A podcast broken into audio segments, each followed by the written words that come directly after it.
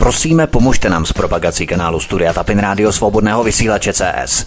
Pokud se vám tento nebo jiné pořady na tomto kanále líbí, klikněte na vaší obrazovce na tlačítko s nápisem Sdílet a vyberte sociální síť, na kterou pořád sdílíte. Jde o pouhých pár desítek sekund vašeho času. Děkujeme.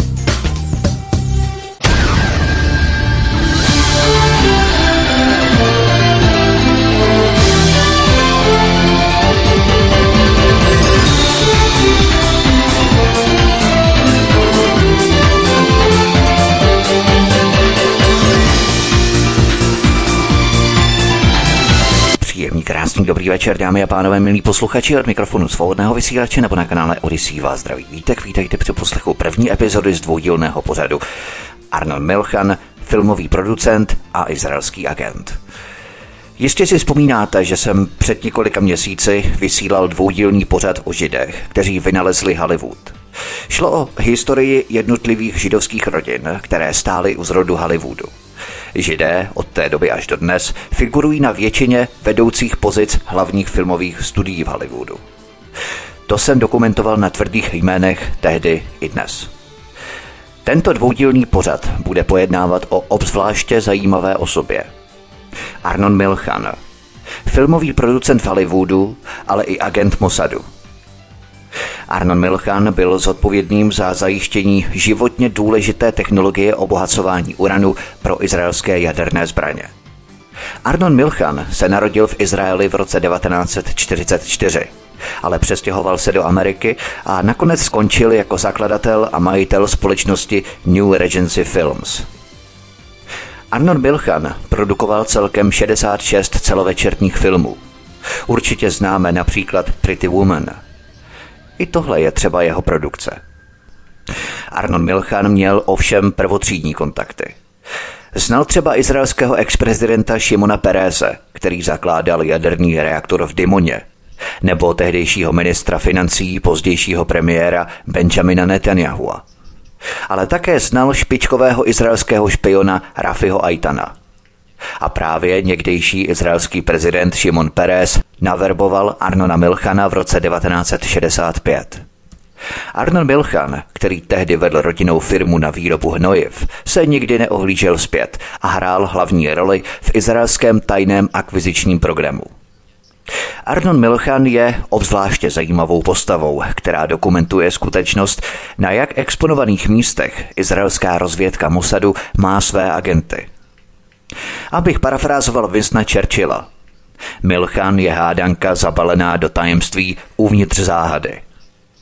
V dnešním pořadu se tuto proužku tajemství pokusím zvednout. Je to kontroverzní příběh tajného agenta, šíření jaderných zbraní, miliardových transakcí v oblasti špičkových obraných technologií, ideologie, vlastenectví a obdivuhodné hollywoodské kariéry záhadného magnáta. Arnon Milchan spravuje soukromou sbírku umění v hodnotě 600 milionů dolarů, kterou má rozprostřenou mezi svými honosnými sídly po celém světě. Od Monaka po Jižní Afriku, od Paříže přes Malibu až po Izrael. Jaký je tajuplný příběh tohoto muže, který vedle točení hollywoodských filmů hrál stínovou roli v izraelském Mossadu?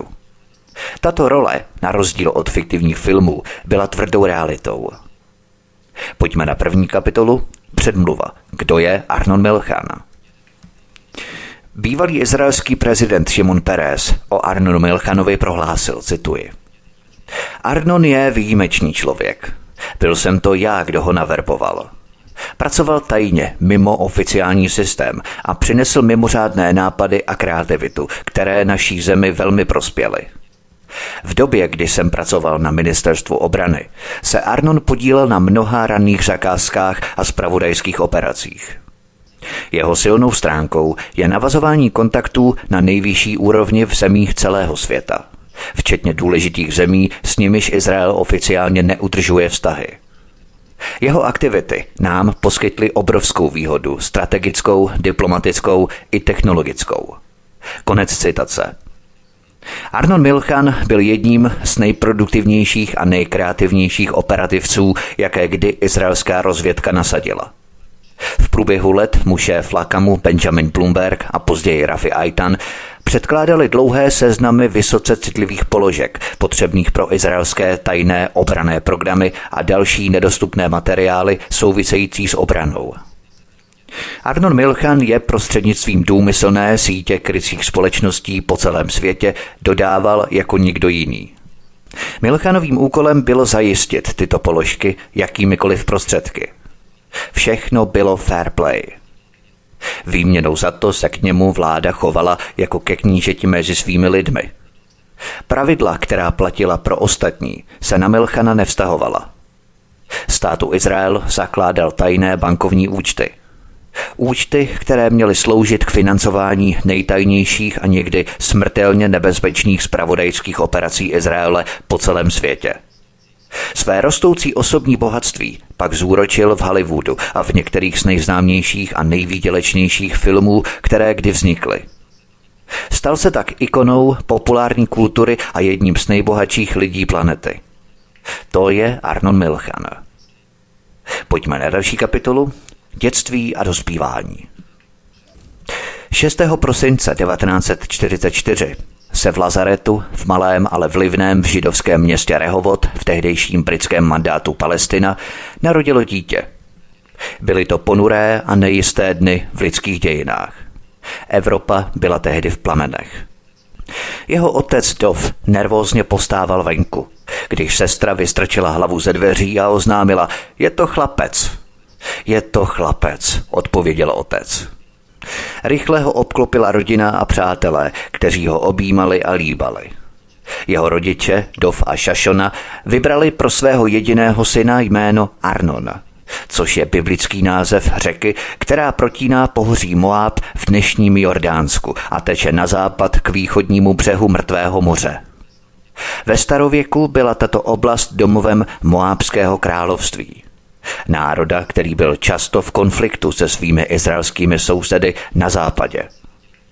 Ironií osudu je, že rodinné jméno Milchan je odvozené od polského slova milček, což znamená mlčet nebo nést tajemství, což se v pozdějších letech poměrně hodilo.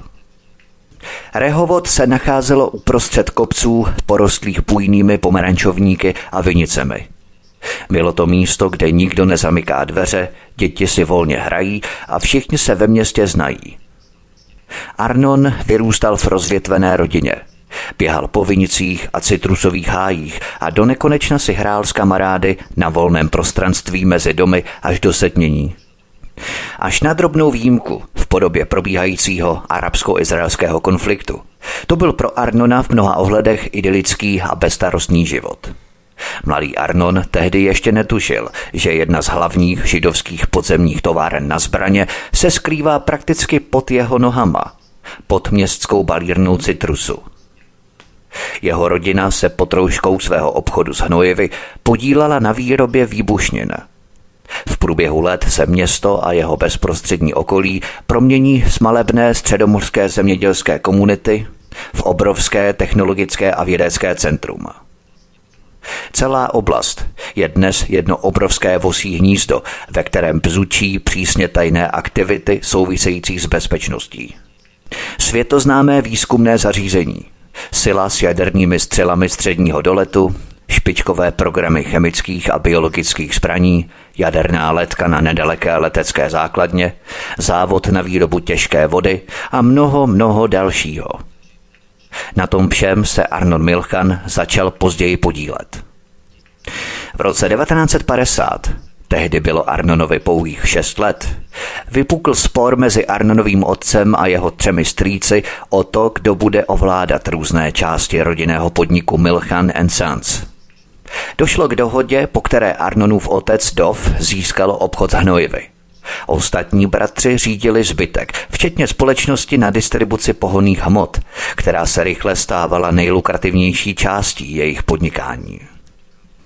Ovšem do tří let se Dov zbalil a opustil Rehovod se svou ženou a dětmi. Devítiletý Arnon, jeho mladší sestra Dália a rodiče Dov a Šošona odešli z Rehovotu v roce 1953 na rostoucí předměstí severního Tel Avivu. Když už obchod hnojivy nebyl součástí společnosti Milchan a synové, potřeboval Dov pro firmu nový název. Dov pojmenoval novou společnost Milchan Brothers, přestože jeho bratři neměli ve firmě žádný podíl. Nové kanceláře se nacházely na zemědělském velkoobchodním trhu v Tel Avivu, v těsné blízkosti ministerstva obrany a Mossadu. Vedlejší podnik Dagon byla společnost obchodující s obilím, kterou vlastnila rodina Killermanů.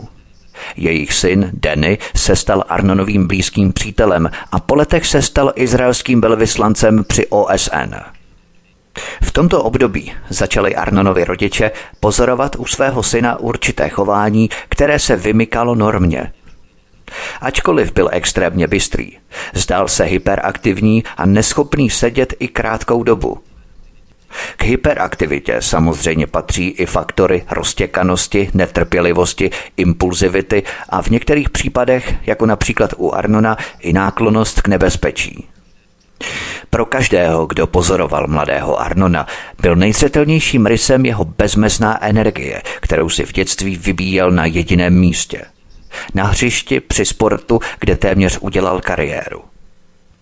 Jeho přirozený fyzický talent, neuvěřitelná energie a extrémní soutěživost mu vydláždili cestu k přijetí do elitního společenství mládežnického týmu Malkaby Tel Aviv, dominantního fotbalového týmu v zemi. Arnon byl nadšený. Byl tu ovšem malý problém. O několik let dříve byl jeho zrak testovaný a vyhodnocený jako výjimečně špatný. Arnon se o svém problému se zrakem nezmínil a trvalo docela dlouho, než si jeho trenér uvědomil, že má vůbec nějaký problém. Kromě fotbalu se v Arnonovi v tomto období rozvinula ještě jedna vášeň. Film. Jako neklidný mladík s omezenou fantazí byl fascinovaný mezinárodními filmy, které se pomalu a se spožděním dostávaly do prvních tel avivských kin – Představoval si, že bude vytvářet vlastní příběhy, které uvidí celý svět. Pokud Arnon dokázal někde sedět v klidu, bylo to v jeho osobním kině Cinema Paradiso. Výsledky testů ukázaly, že je Arnon velmi nadané dítě. A tak byl Arnon poslaný do internátní školy v Hertfordshireu v Jižní Anglii. Rodiče doufali, že prostředí přísné anglické přípravné školy pomůže Arnonovi získat disciplínu a sebeovládání. Chlapecká anglická internátní škola nebyla nijak zvlášť úspěšná v tom, jak skrotit velmi energického mladíka nebo ho udržet v sedě a soustředit se na studium. Arnon byl ale ze školy vyloučený pro své volné opuštění areálu školy – Potom byl následně přijatý na London City College a zároveň naštěvoval samostatnou výuku na známé London School of Economics. To je mimochodem kádrová škola pro výchovu páteřních osob světových globalistů. Studoval tu také například maďarský žid George Sereš a mnoho, mnoho dalších. Pojďme na další kapitolu. Vojenská služba a návrat do Izraele. Za rok a půl v 18 letech obdržel povolávací rozkaz a vrátil se do Izraele. Arnon byl odvedený k jednotce, o jejíž existenci věděl jen málo kdo. Zahraniční přesunová jednotka 1030. Tento oddíl byl složený převážně z vícejazyčních osob se zkušenostmi ze zahraničních cest – jeho úkolem bylo vytvářet požadované dokumenty a doprovázet vyšší vojenské důstojníky při jejich cestách do zahraničí a také působit jako důvěrník, tlumočník a zprostředkovatel. Během tohoto období získal Arnold znalosti, přátelství a kontakty, které mu vydržely po celý život – Dvě atraktivní ženy, Dvora Ben Jitzchaková, která sloužila jako finanční kontrolorka jednotky, a Ety Kanerová, se staly důvěryhodnými osobnostmi jeho osobního i profesního života. V této jednotce sloužil v záloze během šestidenní války v roce 1967 a Jonkipurské války v roce 1973. Jeho nejvýznamnější služba státu Izrael ovšem probíhala daleko za hranicemi armády, za hranicemi izraelských obraných sil a za hranicemi jeho země. Po skončení vojenské služby zamířil Arnon do Ženevy ve Švýcarsku, aby pokračoval ve studiu. Tentokrát se zaměřením na chemii, aby se připravil na rodinný podnik na výrobu hnojiv. Během studia v zahraničí se u Arnona rozvinula vášeň pro tenis, která mu zůstala na celý život. V Ženevě také objevil evropskou kinematografii. V roce 1965 přišel Arnonovi dopis o zhoršujícím se zdravotním stavu jeho otce. Zbalil se kufry a objednal si první let zpět do Izraele.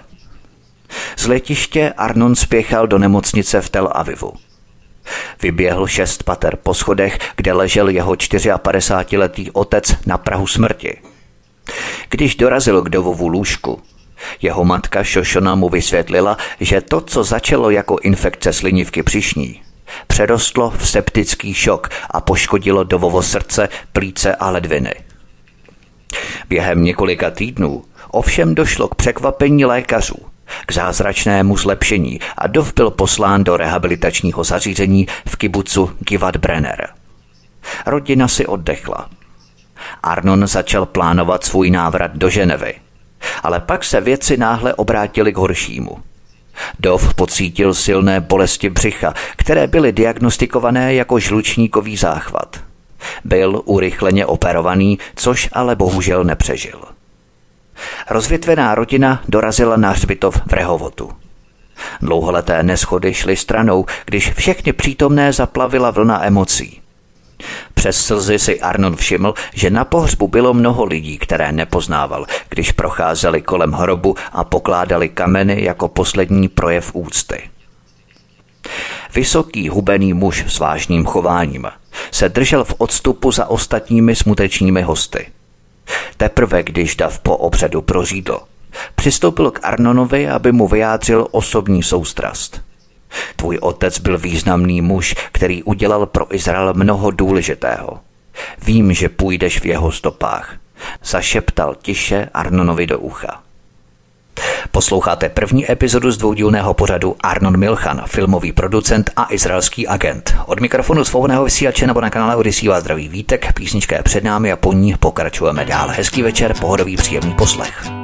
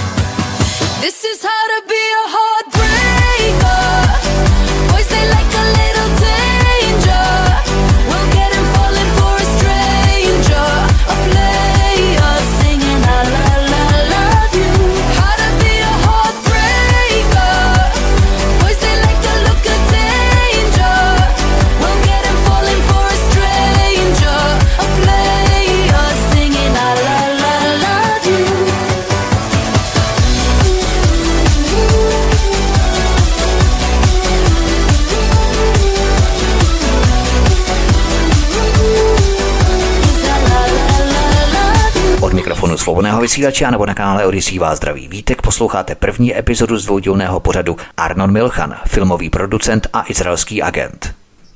Pojďme na další kapitolu Hnojivo či jádro.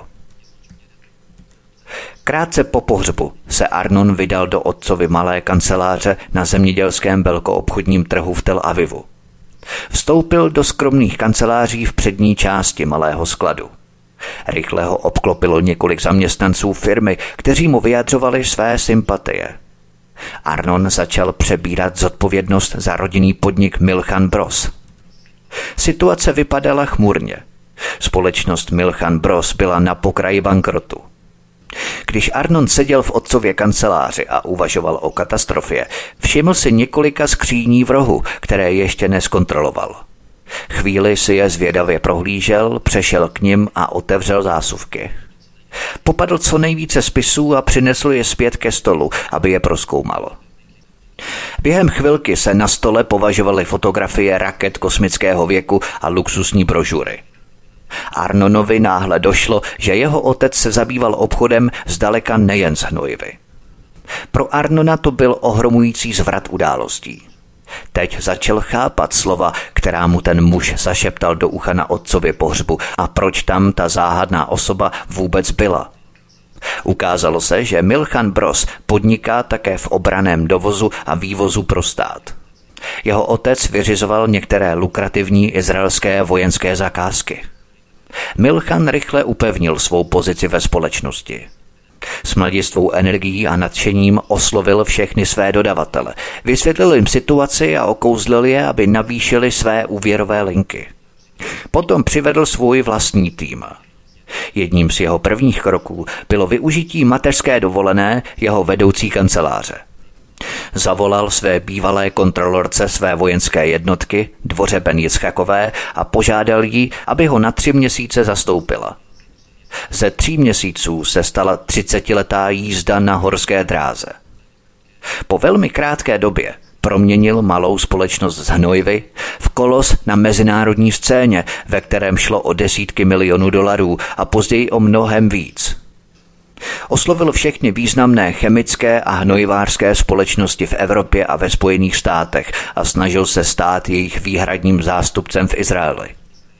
Byl to ovšem jeden vynález, jeden patent, jeden nákup a jeden hazard, který mu zajistil finance a posunul ho na další úroveň. Týkal se izraelského výrobku, který je dodnes považovaný za jeden z nejpodnikavějších vynálezů. Všechno se to stalo náhodou. Arnon si domluvil schůzku u druhého největšího světového výrobce chemikálií společnosti DuPont ve Wilmingtonu ve státě Delaware. Schodou okolností vedle něj v letadle seděl cizinec, který byl ředitelem třebařské společnosti z Kanady. Během jejich nezávazného rozhovoru Milchana fascinovalo, že kůra stromů se nepoužívá k výrobě žádného produktu a po zpracování dřeva se jednoduše likviduje. Začal se zajímat o chemický obsah stromové kůry. Zajímalo ho, zda tento vedlejší produkt který byl v té době považovaný za odpad, může být užitečný jako hnojivo. Po příjezdu se o své myšlenky podělil s vedením společnosti DuPont. Byl odkázaný na jediného židovského vedoucího pracovníka ve společnosti DuPont, který se v té době jmenoval Irving Saul Shapiro, právník společnosti DuPont. Shapiro byl Milchanem ohromený a pozval ho na víkend k sobě domů. Pozval také skupinu z místní židovské komunity, aby se s mladým mužem z Izraele setkala a vyslechla si jeho příběhy z bojující země. Do pondělí se Milchan zajistil blízké přátelství se Šapirem, smlouvu o výhradním zastupování společnosti DuPont v Izraeli a závazek financovat experimenty s kůrou v Izraeli. Irving Saul Shapiro klíčový Milchanův kontakt, se později stal předsedou představenstva a generálním ředitelem společnosti DuPont mezi lety 1973 až 81. Byl to začátek dlouhých a úzkých vztahů se společností DuPont, která byla nedílnou součástí projektu Manhattan. Manhattan byla výzkumná skupina, která za druhé světové války vyvinula jadernou bombu. Společnost DuPont byla dlouho dodavatelem jaderného a obraného materiálu. Po této úspěšné cestě a po návratu do Izraele Milchan najal čtyři agronomy ze zemědělské fakulty Hebrejské univerzity v Rehovotu, kteří vyvinuli recepturu stromové kůry pro pokusy. Pokusy byly neúspěšné, ale Milchan se odmítal vzdát. Nakonec si se svým týmem uvědomil, že hnojivo by bylo mnohonásobně účinnější, kdyby bylo vyvinuto ve formě postřiků a dodávané přímo na listy a větve samotných stromů. Receptura byla časem zdokonalená a ukázala se jako důležitý revoluční produkt pro pěstitele citrusů na celém světě. Objednávky se začaly hrnout nejprve z Izraele a nakonec z celého světa. Zrodila se tak legenda o mladém Milchanovi, který rychle zbohatl a rychle se rozšířila po celé malé zemi. Postupem času Milchan oslovil mnoho dalších chemických a biotechnologických společností, včetně těch největších na světě, jako je německý Bayer a nebo švýcarská Syngenta. Byla to ale také jakási vhodná zástěrka pro zakázky v oblasti obrany. Arnon Milchan odebíral všechny možné časopisy týkající se obrany, zejména publikace související s letectvím. Rychle se naučil jména všech významných výrobců obraného materiálu. Studoval nejnovější vývoj v oblasti letectví a vojenských elektronických systémů. Rozeslal nespočet doporučujících dopisů výrobcům obraného průmyslu po celém světě s nabídkou, že je bude zastupovat v Izraeli. K jeho překvapení řada společností projevila zájem a požádala ho o schůzky. Brzy Milchan létal po Evropě a podepisoval smlouvy o zastoupení. Pojďme na další kapitolu Klub Mendes, Arnon verbovaný rozvědkou. Když bylo Arnonovi v létě 1965 21 let, poprvé přímo vstoupil do podivného světa izraelské politiky. Stal se přispěvatelem a téměř kandidátem jedné z nejpodivnějších politických stran v dějinách Izraele. Příběh začíná v okamžiku, kdy se Arnon stal blízkým přítelem krále nočního života v Tel Avivu Rafiho Šauliho. Začal často naštěvovat jeho klub a restauraci, která byla v té době nejprestižnějším a nejoblíbenějším místem, kde se scházeli lidé z izraelské vyšší společnosti. Podle všeho byl Arnon nespoutaný pařmen. Byl to člověk, který žil na hraně. Klub Mendis byl pojmenovaný po Mandy Riceové Davisové, krásné blonděté manželce Rafiho Shaula z Anglie. Arnon v nočním klubu trávil mnoho hodin a právě tam se odehrála většina jeho schůzek, a to jak obchodních, tak společenských. Tam se také poprvé setkal s člověkem, kterého znal jenom z dálky. S jedním z nejtalentovanějších izraelských politiků tehdy i dnes. Šimonem Perésem – Tehdy 42-letý Šimon Peres byl náměstkem ministra obrany, potom co léta působil jako generální ředitel tohoto ministerstva. To byly samozřejmě pozice, které výrazně ovlivňovaly obchodní zájmy společnosti Milchan Bros. Šimon Peres tehdy mladému Arnonu Milchanovi sdělil svůj záměr stát se zakládajícím členem nové politické strany s názvem Rafy. Ironií osudu nebyl vůdcem této vzpurné frakce nikdo jiný než sám David Ben Gurion, první izraelský premiér a ministr obrany.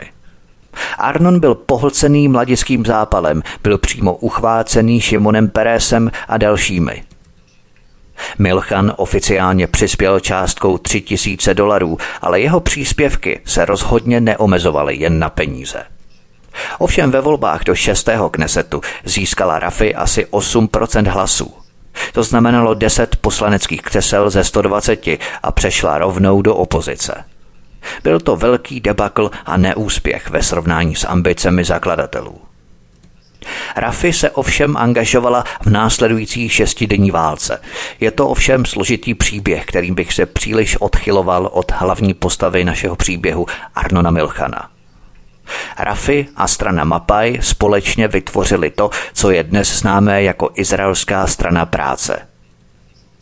Tím úloha Rafi skončila. Pojďme na další kapitolu. Lakam izraelský jaderní výzkum. Milchanovo přátelství se Šimonem Perézem a Moše Dajánem, bývalým ministrem obrany, mu otevřelo nové světy – Pérez Arnonovi odhalil velké tajemství Izraele, do kterého bylo v té době zasvěceno jen několik stovek jedinců v zemi. Šimon Pérez tehdy naverboval Arnona Milchana. Ještě v září 1957 odjel Šimon Pérez do Paříže, aby doladil poslední detaily přísně tajné dohody. Pérez jednal s Francií o výstavbě plnohodnotného jaderného reaktoru v Izraeli. Celá dohoda by samozřejmě byla zabalená jako mírový energetický program, pokud by se na něj přišlo předčasně. Reaktor měl být placený mimo účetnictví, většinou skupinou 25 bohatých jednotlivců z celého světa. 18 z nich byli američané. Přispěli přibližně 40 miliony dolarů, což by dnes představovalo čtvrt miliardy dolarů. Reaktor byl dokončený a uvedený do kritického stavu v roce 1962. Do provozu byl uvedený v roce 1963 a do roku 1967 vyrobil první jadernou zbraně. Od té doby Izrael vlastní šestý největší arzenál jaderných zbraní na světě. Za spojenými státy, Ruskem, Čínou, Francií a Velkou Británií. Kromě Davida Ben Guriona se o uskutečnění izraelské bomby zasadili tajně tři lidé – Prvním z nich byl Šimon Pérez, který se staral o delikátní diplomatickou stránku věci s francouzi. Byl také hlavní odpovědnou osobou. Bylo to jeho dítě. Druhou osobou, která přispěla k rozvoji izraelského jaderného programu, byl doktor Ernst David Bergman, právem nazývaný otcem izraelské bomby. Byl to geniální německo-židovský chemik, který opustil Německo s nástupem Hitlera v roce 1939. Bergman byl vedoucím vědeckým pracovníkem programu. Třetí osobou byl záhadný muž, který měl na ministerstvu obrany na starosti kontrarozvědku a bezpečnost, dokud ho v roce 1957 Šimon Peres nevybral, aby se staral o všechny bezpečnostní záležitosti a zaručil tak úspěch programu. Jmenoval se Benjamin Bloomberg. Benjamin Bloomberg nebyl v Izraeli ani nikde jinde příliš známý, ale v úzkém kruhu izraelské rozvědky se stal legendou. Jeho nejbližším protějškem v projektu Manhattan byl generál poručík Leslie Grove. Šimon Peres si uvědomil, že nebude snadné získat materiál a vybavení, které budou pro výrobu jaderných zbraní potřebovat. Pérez proto vytvořil novou přísně tajnou agenturu. Jednotku tak tajnou, že ani vychvalovaná izraelská spravodajská služba Mossad o její existenci neměla po celá léta tušení.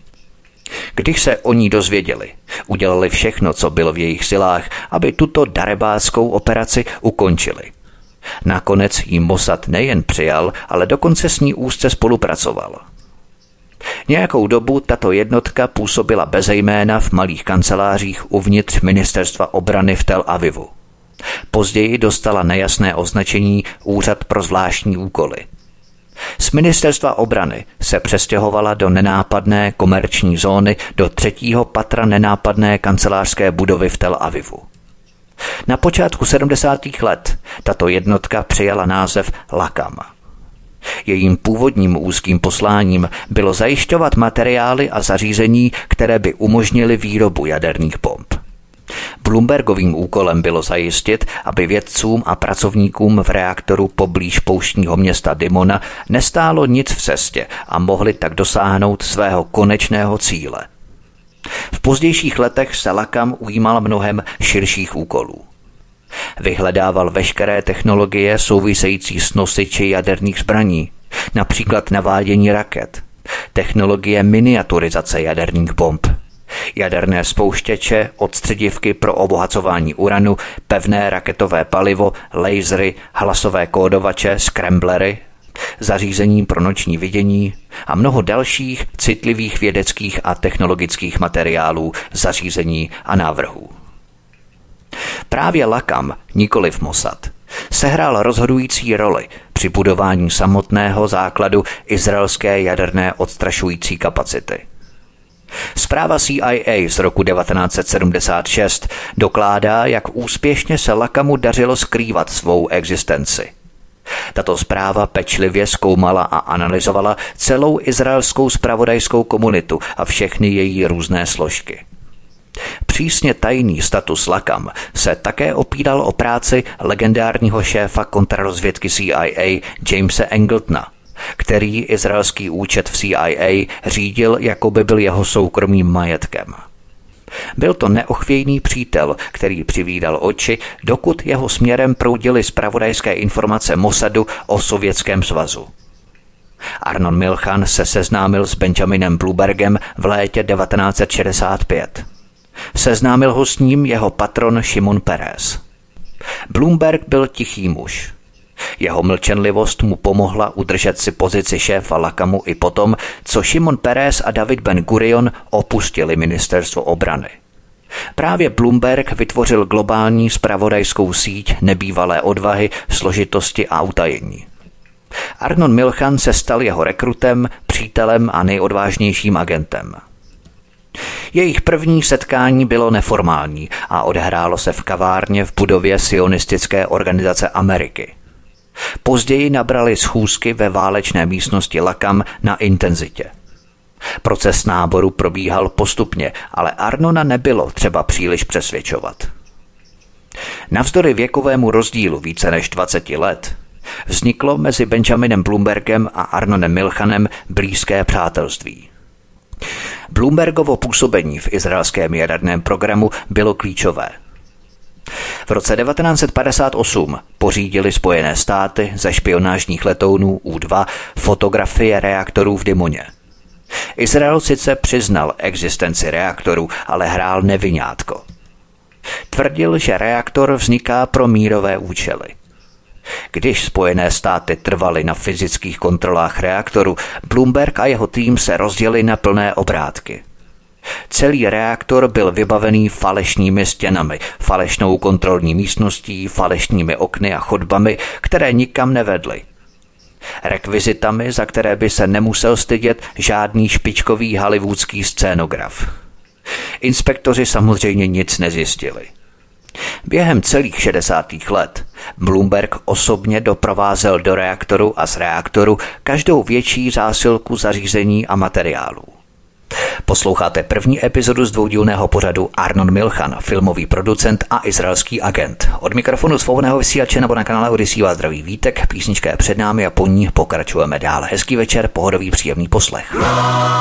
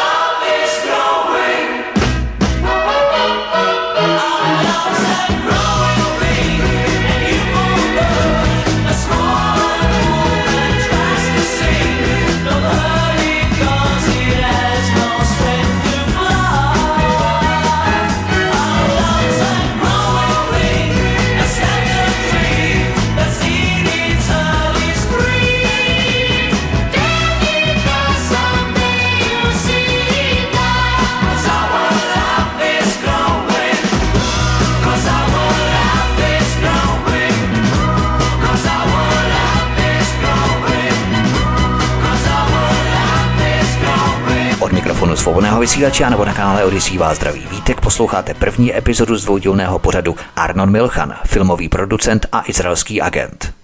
Bloomberg v polovině 60. let rozšířil síť vědeckých ataše po Spojených státech, Itálii, Velké Británii, Německu a Francii. Tito vědečtí ataše byli vybraní z řad chemiků, fyziků a inženýrů. Většina z nich byla na nějaké úrovni spojená s Izraelskou komisí pro atomovou energii nebo s různými odvětvími izraelského obraného průmyslu. Byli požádaní, aby měli uši nastražené na veškerý vědecký a technologický vývoj ve světě. Aby odebírali všechna periodika a vědecké časopisy. Aby navázali profesní a osobní vztahy s vědci v zemích, kam byli vyslaní a aby posílali zpět své zprávy. Vědečí ataše se zodpovídali samotnému Bloombergovi a všechny její zprávy přistávaly na jeho stole. K jedné z prvních operací Lakamu v Americe došlo na počátku 60. let. John Hedden, vedoucí stanice CIA na americkém velvyslanectví v Tel Avivu, odhalil zásilku, kterou odhadl na zhruba 200 kg vysoce obohaceného uranu.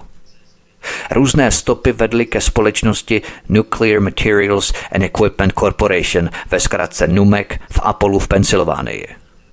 Majitelem této továrny byl chemik jménem dr. Zalman Shapiro. Doktor Zalman Shapiro před lety pracoval na projektu Manhattan a později pracoval pro americkou komisi pro jaderný dozor – pokud jste poslouchali můj dvoudílný pořad Izraelský jaderný program, určitě si na tuto kauzu pamatujete. John Hedden byl přesvědčený o tom, že celá továrna v Pensylvánii byla založená za peníze z Izraele a to především za účelem zásobování dimony obohaceným uranem. Přestože měl John Hedden k dispozici usvědčující důkazy, nakonec se celá záležitost vyřešila pokutou, kterou továrna zaplatila za nedbalost. Doktor Zalman Shapiro nebyl nikdy obviněný. Chybějících 200 kg vysoce obohaceného uranu se nikdy nenašlo a nikdy nebyl předložený žádný přesvědčivý důkaz. Bloomberg začal postupně vyhledávat a získávat klíčové hráče v izraelském a mezinárodním obchodním sektoru. Právě to Bloomberga motivovalo, když se později setkal s mladým a vnímavým Arnonem Milchanem. Od Benjamina Bloomberga se Milchan naučil, jak být mužem ve stínu. Naučil se také, proč by se měl držet dál od médií.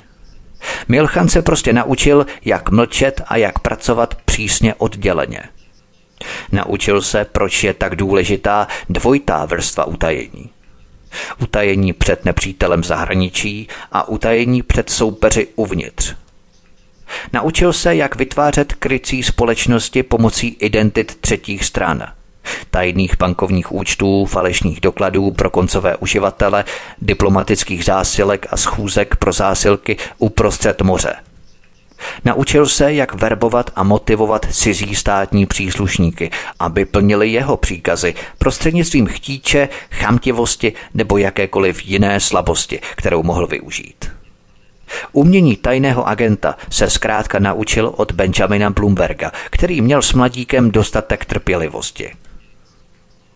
Lakam vyhovoval Milchanově zvláštní povaze – Bloomberg totiž hledal agresivní agenty s dobrodružným duchem, kteří přemýšlejí mimo rámec. Lidí, kteří vykazují správnou rovnováhu mezi dobrým úsudkem a schopností improvizovat v terénu a převzít odpovědnost za rizika, aniž by museli každou minutu telefonovat domů pro instrukce. Pojďme na další kapitolu. Arnon a Bridget. Arnon Milchan byl už od útlého věku fascinovaný filmem a celebritami. Začal se potloukat po natáčení těch několika málo filmů, které se v Izraeli natáčely. Myšlenka podílet se na tomto biznisu v něm začala narůstat. Jednoho dne v únoru 1965 si cestou na plánovanou schůzku všiml nádherné mladé ženy, která byla shodou okolností francouzskou modelkou. Připomínala mu Bridget Bardot, francouzskou sexbombu, která byla ikonou tehdejší populární kultury. Mladá žena byla do Izraele pozvaná na první velkou módní přehlídku. Arnon s ní navázal kontakt. Zjistil, že se jmenuje Bridget Genmorová a že je vzdálenou příbuznou bývalého francouzského premiéra Pierre Mendese. Během několika hodin padly všechny zábrany a vznikl vášnivý románek.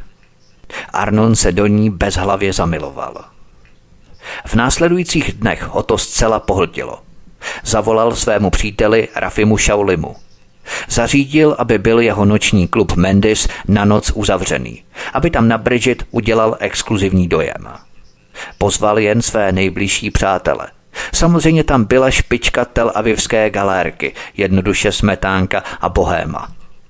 Arnon si pro tuto příležitost objednal také jednu z nadějných izraelských rokových kapel Lions – v roce 1968 se stala první izraelskou kapelou, která se s písní Our Love's a Growing Thing umístila na předních místech britských hitparád. Baskytaristou kapely byl tehdy neznámý dlouhovlasý hippík bez peněz, který se ale později v životě stal mnohamiliardovým mediálním magnátem v Americe a jedním z největších dárců demokratické strany. Haim Saban – Muž, který stvořil postavičky jako například želvy ninja. Nakonec se stal obchodním partnerem Arnona Milchana. Ale to poněkud předbíhám. Arnon tehdy zároveň přestěhoval kanceláře Milchan Bros. Ať už to byla náhoda nebo ne, nové sídlo Milchan Bros se nacházelo hned vedle nejtajnější spravodajské organizace v Izraeli Lakamu. Udělal na Bridgetu dojem – ta se do něj na oplátku zamilovala a rozhodla se v Izraeli zůstat. Arnon a Bridget se nakonec vzali při civilním obřadu v Paříži. Podle Arnona problémy začaly po letech, když Bridget začala rozumět a mluvit hebrejsky a on se naučil mluvit francouzsky. Arnon Milchan nebyl stavěný na jediný podnik, jediný domov a v té době svého života nebyl stavěný ani na jediný vztah.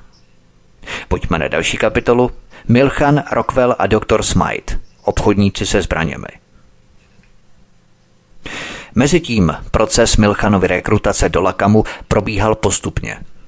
Milchan nabídl Šimonu Perésovi, že jeho společnost využijí jako zástěrku, aby mohli otevřít ceřiné společnosti všude tam, kde to Lakam nebo Mossad považují za nutné pro své aktivity. Milchan otevřel účty a krycí společnosti pro stát Izrael. Tím v podstatě dostal na starost mechanismy a zdroje pro financování zvláštních potřeb celé izraelské spravodajské činnosti mimo území země. Tak se Milchan postupně stal nepostradatelným mužem. Arnon byl nyní připraven dobít svět. Šimon Perez navrhl – že jeho nová francouzská manželka Bridget by mohla být užitečným mostem.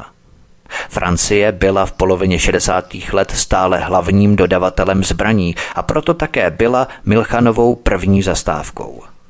Milchan hrál klíčovou roli v růstu celého izraelského moderního vrtulníkového parku. Pro tyto obchody otevřel společnost Heli Trading Limited, sesterskou společnost Milchan Bros.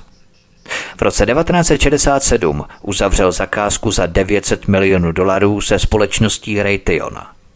Milchanova oficiální provize z tohoto obchodu činila 45 milionů dolarů, které byly uložené na tajném izraelském offshoreovém účtu.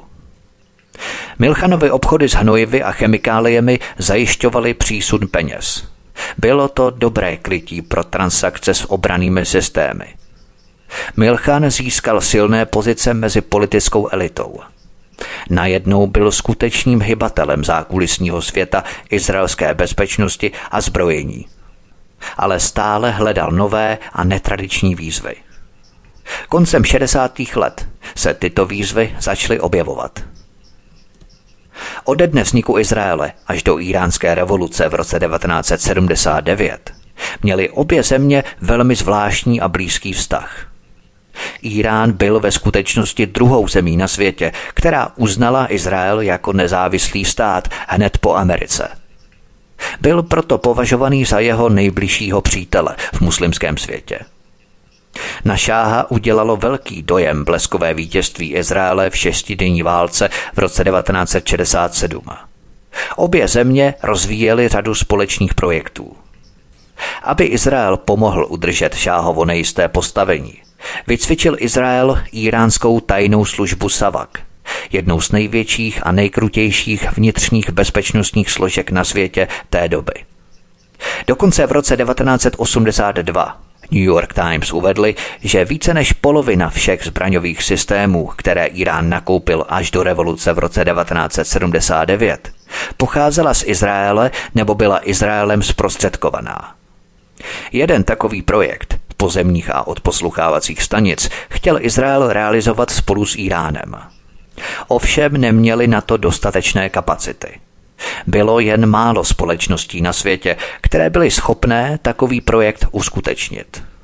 Jednou z nich byla společnost Rockwell.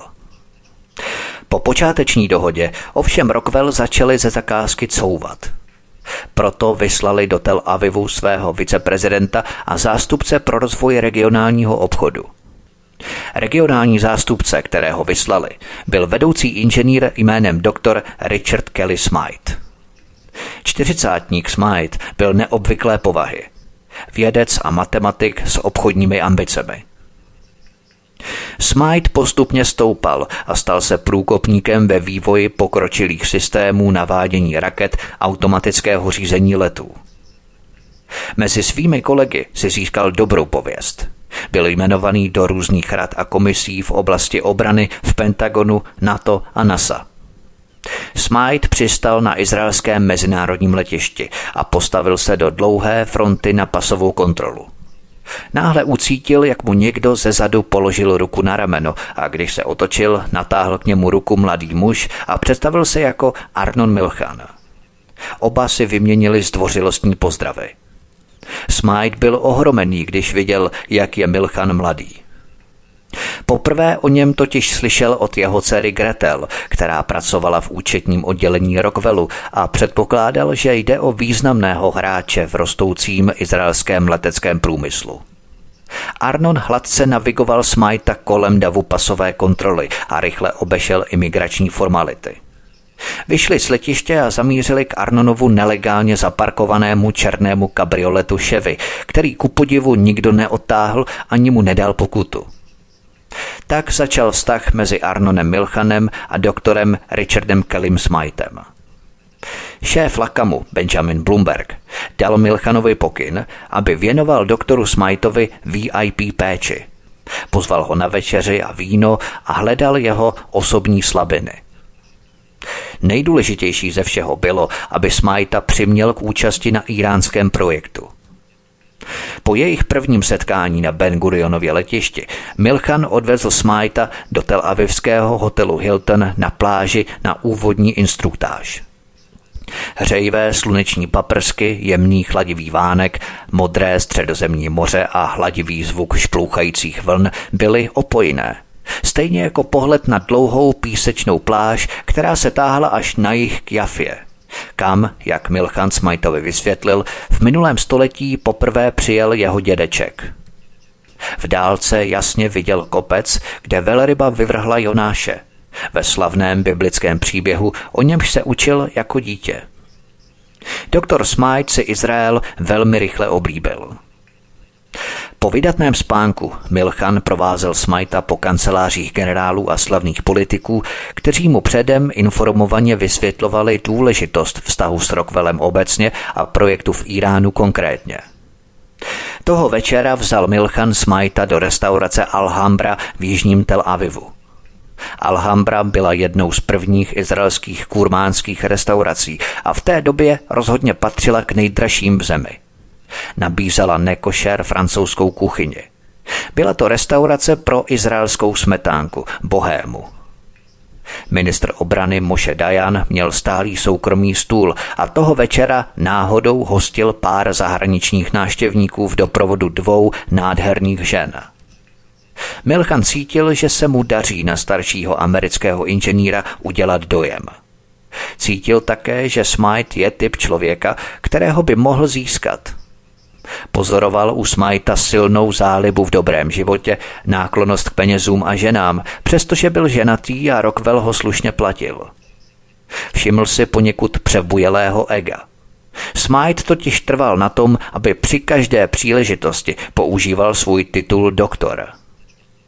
Smite byl skutečně talentovaný inženýr elektronik s hlubokými znalostmi o zbraňových systémech, materiálech a technologiích a o tom, kde je získat. To byly talenty, které by Milchan a Lakam mohli využít. Později té noci Smite ze svého hotelového pokoje naléhavě zavolal generálnímu řediteli společnosti Rockwell, aby ho informoval o vývoji událostí a dostal zelenou k realizaci této příležitosti. Další den byla na programu pracovní snídaně v hotelu Hilton a prohlídka památek. Smite se také zmínil, že má zájem o koupi diamantu pro svou ženu a slyšel, že na Tel Avivské diamantové burze se dají sehnat výhodné nabídky. Milchan zavolal kontaktní osobě a během chvíle domluvil schůzku v zákulisí diamantové burzy, kde Smajtovi nabídl skvělou velkoobchodní nabídku na jednokarátový diamant pro jeho ženu. Zdálo se, že každá hodina přináší Milchanovi novou příležitost, jak na Smajta zapůsobit svými konexemi. Druhý den Milchan odvezl Smajta na letiště a osobně ho doprovodil přes bezpečnostní kontrolu do VIP salonku, kde čekal na svůj let. Oba odjížděli se závazným podáním ruky a slibem, že zůstanou v kontaktu a budou úzce spolupracovat na dokončení tohoto projektu. Milchan odvedl svou práci. Smite toho dne opustil Izrael, vyzbrojen potenciálním velkým projektem, nově nabitým obdivem k Izraeli a tím, co cítil jako pevné přátelství se zástupcem společnosti Rockwell v Izraeli. Po návratu do centrály Rockwellu v Los Angeles byl dán předběžný souhlas. Byly sestavené technické týmy a začal komplikovaný proces navrhování projektů a jeho prosazování v monstrózní americké byrokracii. V rekordním čase byl projekt schválený a počátkem roku 1969 se začalo se stavbou. Posloucháte první epizodu z dvoudílného pořadu Arnon Milchan, filmový producent a izraelský agent. Od mikrofonu svobodného vysílače nebo na kanále Odisí vás zdraví Vítek, písnička je před námi a po ní pokračujeme dál. Hezký večer, pohodový příjemný poslech.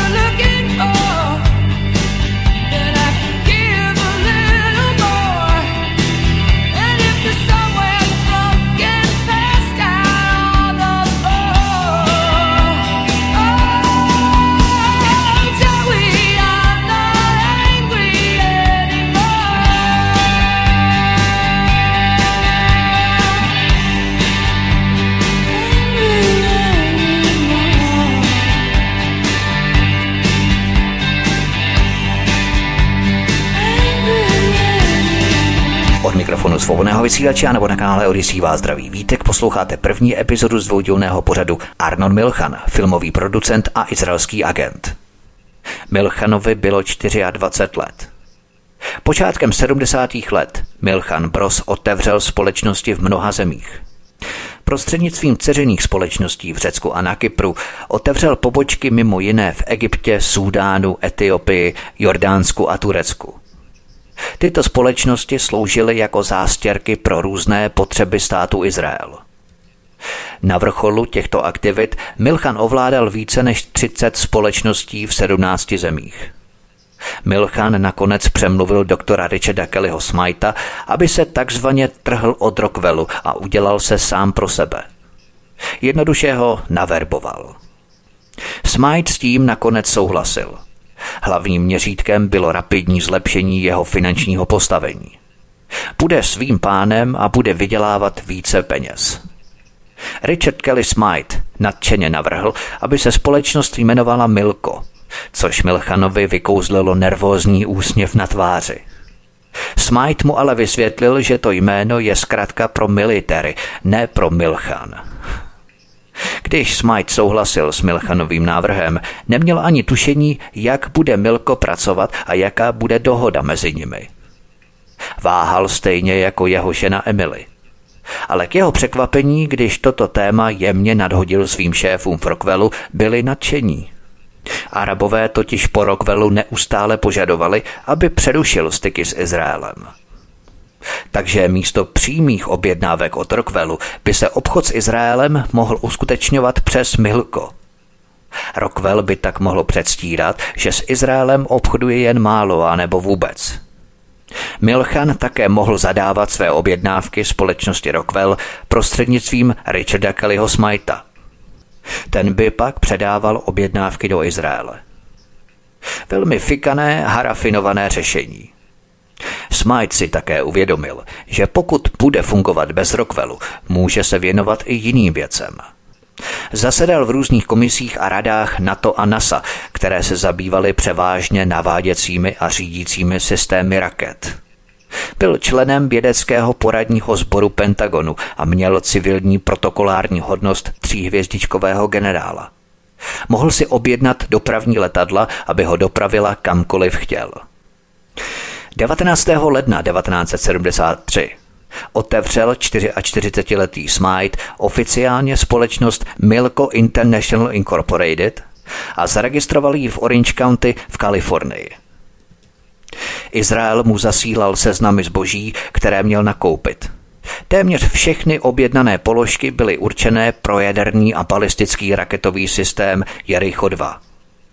Smajtovi jako expertovi bylo hned jasné, na co je Izraelci potřebují. Pojďme na další kapitolu Izraelské jaderné projekty. V době, kdy Milko International Limited začala v Americe naplno fungovat, Milchan už byl dobře informovaný o dlouhém seznamu izraelských přísně tajných programů. Továrna na jadernou bombu v Dimoně. Snaha o výrobu neutronové bomby – program miniaturizace bomby, výzkumné zařízení na těžkou vodu, výroba balistických raket Jericho 2, raketová sila Zachariach, jaderná letka Telnov, výzkum chemických a biologických zbraní v Izraelském ústavu pro biologický výzkum v Nez Zioně. Milchan si byl velmi dobře vědomý všech chybějících prvků ve všech těchto programech, které Izrael zoufale potřeboval – podle informací, které odhalil bývalý izraelský jaderný technik Mordechai Vanunu, o kterém jsem hovořil ve druhém díle mého pořadu Izraelský jaderní program, bylo v té době jednou z hlavních izraelských priorit vyrobit jaderné bomby obsahující 4 kg plutonia. Tyto bomby by byly schopné vyvinout 120 až 160 kg výbušné síly, což je přibližně desetinásobek síly, kterou Spojené státy na konci druhé světové války svrhly na Hirošimu a Nagasaki. Když se Milchanovi tajné aktivity zrychlily, Benjamin Bloomberg a Shimon Peres usoudili, že je čas vzít ho do klubu. Vzali ho do reaktoru v Dimoně na celodenní prohlídku, do které byli zasvěcení jen nejdůvěryhodnější a nejinformovanější členové izraelského vedení. První věc, která na Arnona po příjezdu k bráně po dlouhé cestě zapůsobila, byla klidná atmosféra, jako oáza uprostřed pouště. Krajina byla pečlivě upravená a celý areál lemovaly palmy, které se jemně pohupovaly ve větru. V době jeho první prohlídky se jednalo o mnohem menší komplex, kde bylo pouze šest ústavů oproti současným deseti. Arnon byl systematicky provázený jednotlivými sektory. Rychle se dozvěděl, že reaktor má výkon 150 MW a zaměstnává zhruba 2700 lidí s vysoce rozdělenými úkoly. Arnon se cítil poctěn, že mu byl umožněný přístup do světa, pro který by řada špičkových spravodajských agentur doslova vraždila. Arnon byl ohromen tím, čeho byl svědkem. Prohlídkou reaktoru bylo dosaženo Perezova cíle. Arnon byl více než kdy jindy motivovaný k tomu, aby splnil svůj úkol. Schánět potřebné materiály pro Izrael k výrobě jaderných bomb. Pojďme na další kapitolu. Stěhování do Francie. Po manželských neschodách, spojených s odhalením Arnonovy milenky, se manželé rozhodli přestěhovat se do Francie. Tam by se Bridget cítila lépe a blíže příbuzným. Arnon se rozhodl koupit velký zámek z 18. století na břehu Malého jezera, 25 kilometrů jihozápadně od Paříže. 50-hektarové panství se nacházelo kousek od historického malebného městečka na okraji lesa Rambolie a kdysi sloužilo jako lovecký zámeček mnoha francouzských králů. Jeho sousedem, který žil v mnohem skromnějším obydlí, byl budoucí francouzský prezident Jacques Chirac.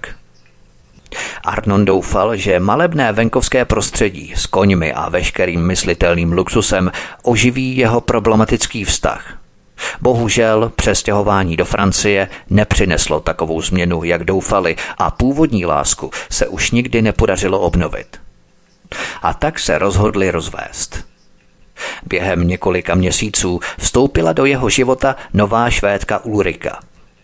Během jejich první společné noci Arnona překvapilo, že pochází ze stejného města jako jeho bývalá milenka Ula a že s ní v Göteborgu bydlela přímo v ulici. Neznali se, ale Arnon se nestačil divit. Koupil pro děti a Bridget pohodlný byt v centru Paříže v pěší vzdálenosti od Eiffelovy věže a pro sebe byt nedaleko.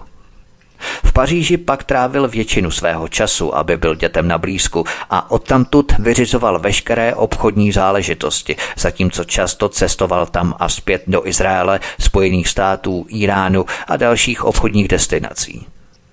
Pojďme na další kapitolu Tajemné krytrony.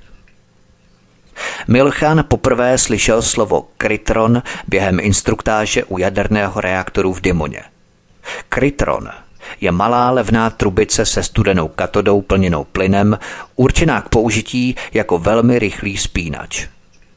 V reálném světě se tyto krytrony používají ke spouštění velkých zábleskových lamp ve fotokopírkách, laserů, letišních přistávacích světel a vědeckých přístrojů v řadě oborů, včetně lékařských zařízení.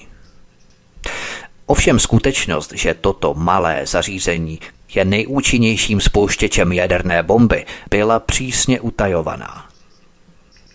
Zařízení vyráběla pouze jedna společnost v Americe, GE&G v Massachusetts.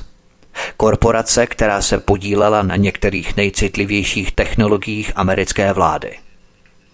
Prodej a distribuce těchto krytronů byly pečlivě sledované, zejména pokud šlo o exportní trh.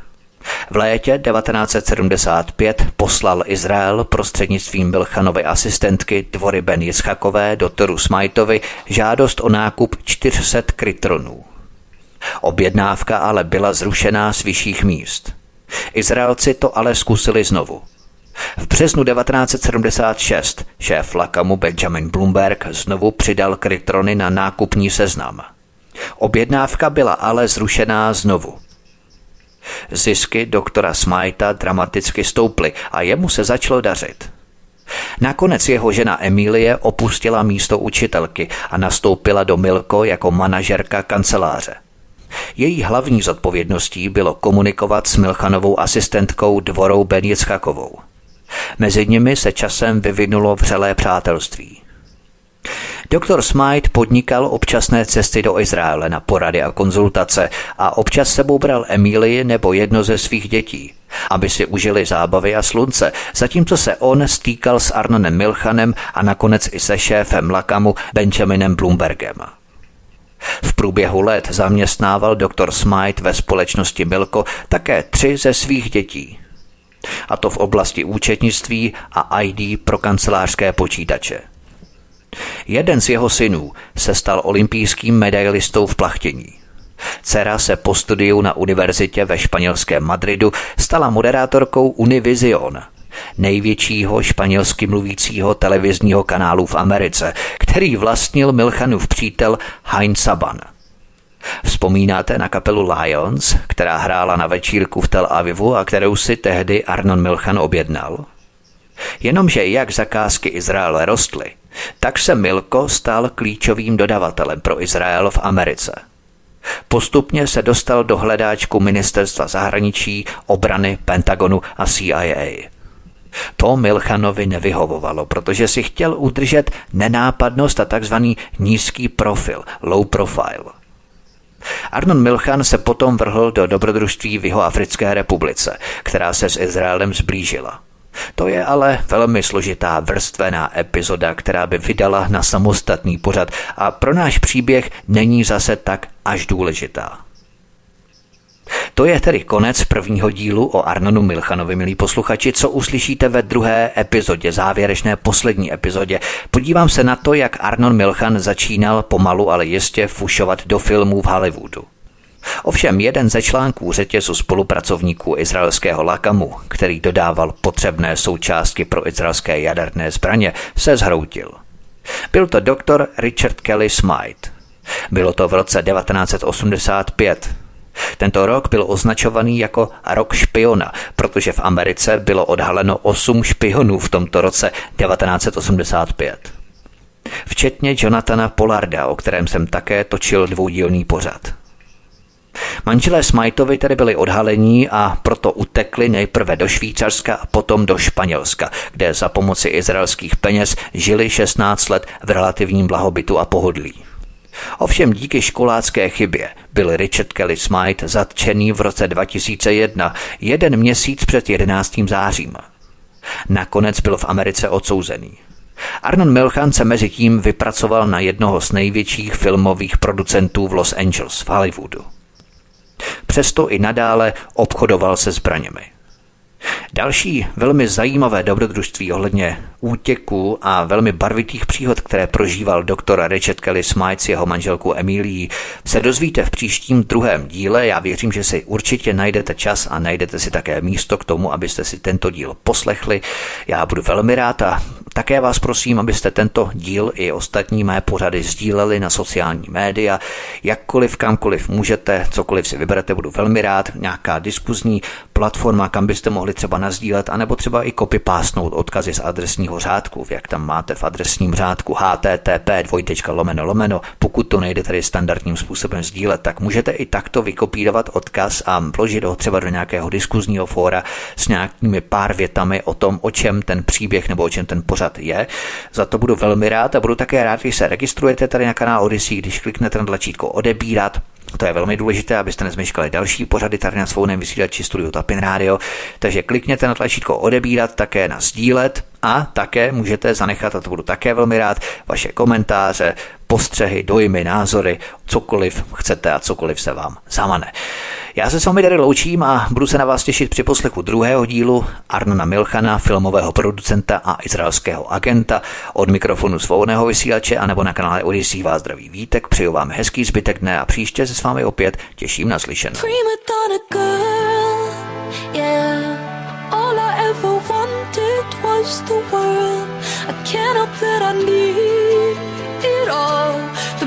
Prima donna life, the rise and fall. You say that I'm kinda difficult, but it's always someone else's fault. Got you wrapped around my finger, babe. You can count on me to misbehave. A prima donna girl,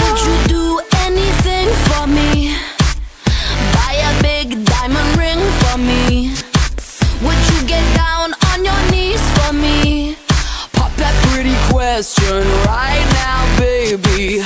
Beauty queen on a silver screen. Living life like I'm in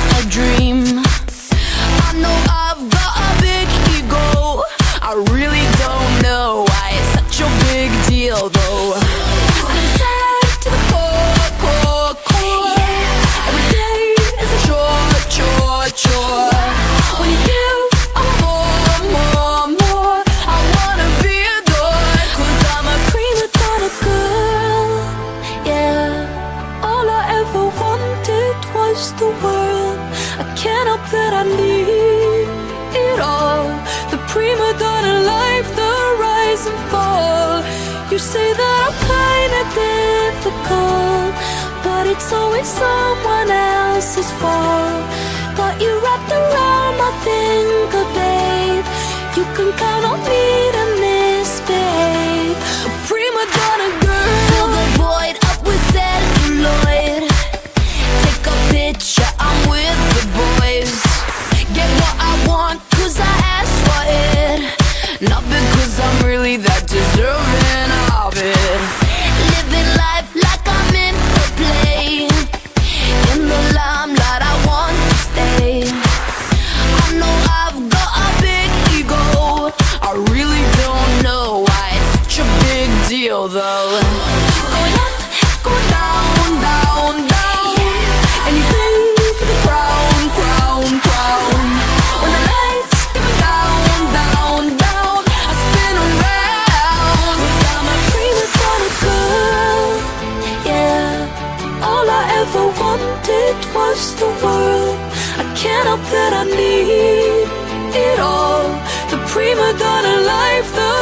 rise and fall.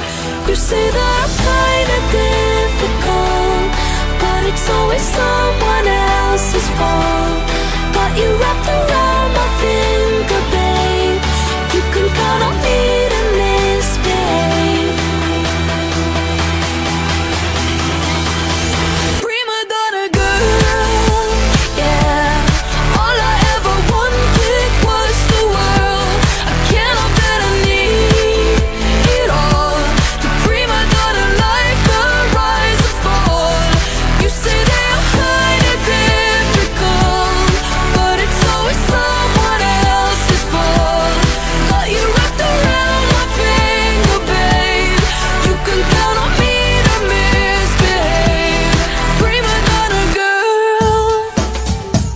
Prosíme, pomožte nám s propagací kanálu Studia Tapin Rádio Svobodného vysílače CS. Pokud se vám tento nebo jiné pořady na tomto kanále líbí, klikněte na vaší obrazovce na tlačítko s nápisem Sdílet a vyberte sociální síť, na kterou pořad sdílíte. Jde o pouhých pár desítek sekund vašeho času. Děkujeme.